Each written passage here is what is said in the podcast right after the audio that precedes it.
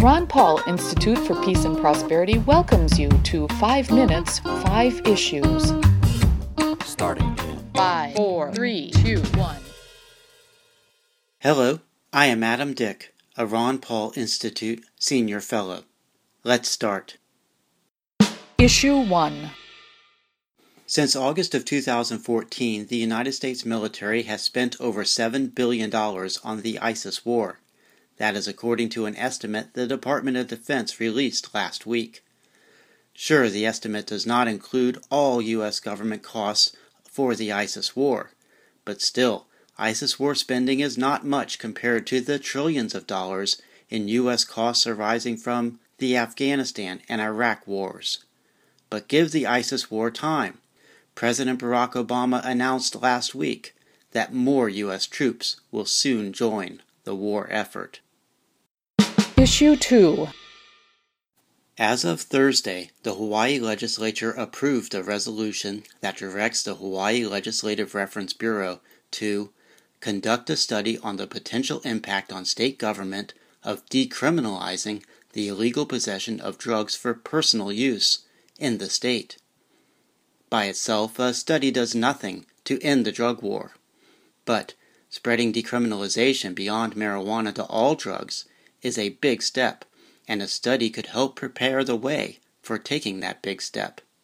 Now that many state and local governments have taken on the easier marijuana prohibition battle, might Hawaii lead against the rest of drug prohibition? Issue 3 After losing to former Senator Hillary Clinton in four out of five states in the Democratic presidential contest on Tuesday, Senator Bernie Sanders issued a statement indicating a shift in his campaign's purpose. Instead of talking about winning the nomination, Sanders says, This campaign is going to the Democratic National Convention in Philadelphia with as many delegates as possible to fight for a progressive party platform that calls for several listed goals. None of Sanders' listed goals, by the way, include protecting liberty or reducing foreign intervention. This Democratic Party platform purpose seems perplexing. Sanders has never held political office as a Democrat. He serves in the U.S. Senate as an independent.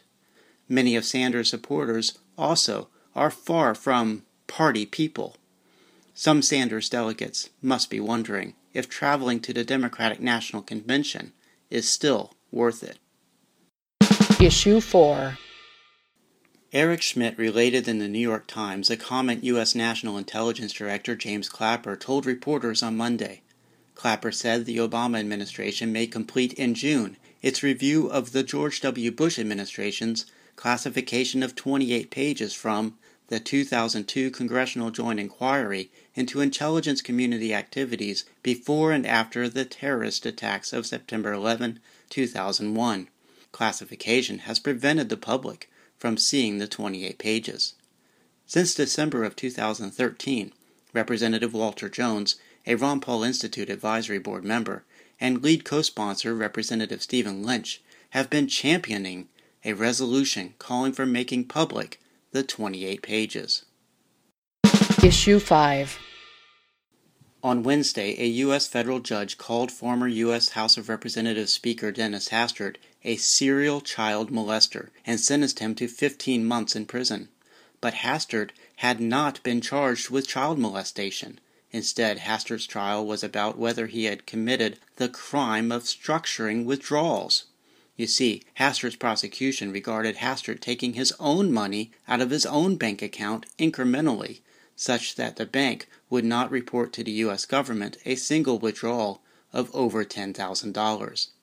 The sentence is much harsher than the zero to six month incarceration the prosecution had sought pursuant to a plea deal with Hastert.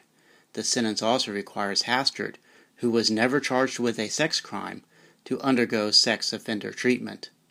There is no justice in imprisoning a person for withdrawing his own money from his own bank account, and there is no justice in punishing a person for child molestation when he has not been convicted of that crime. That's a wrap. Transcripts of 5 Minutes, 5 Issues episodes, including links to related information, are at the Ron Paul Institute blog.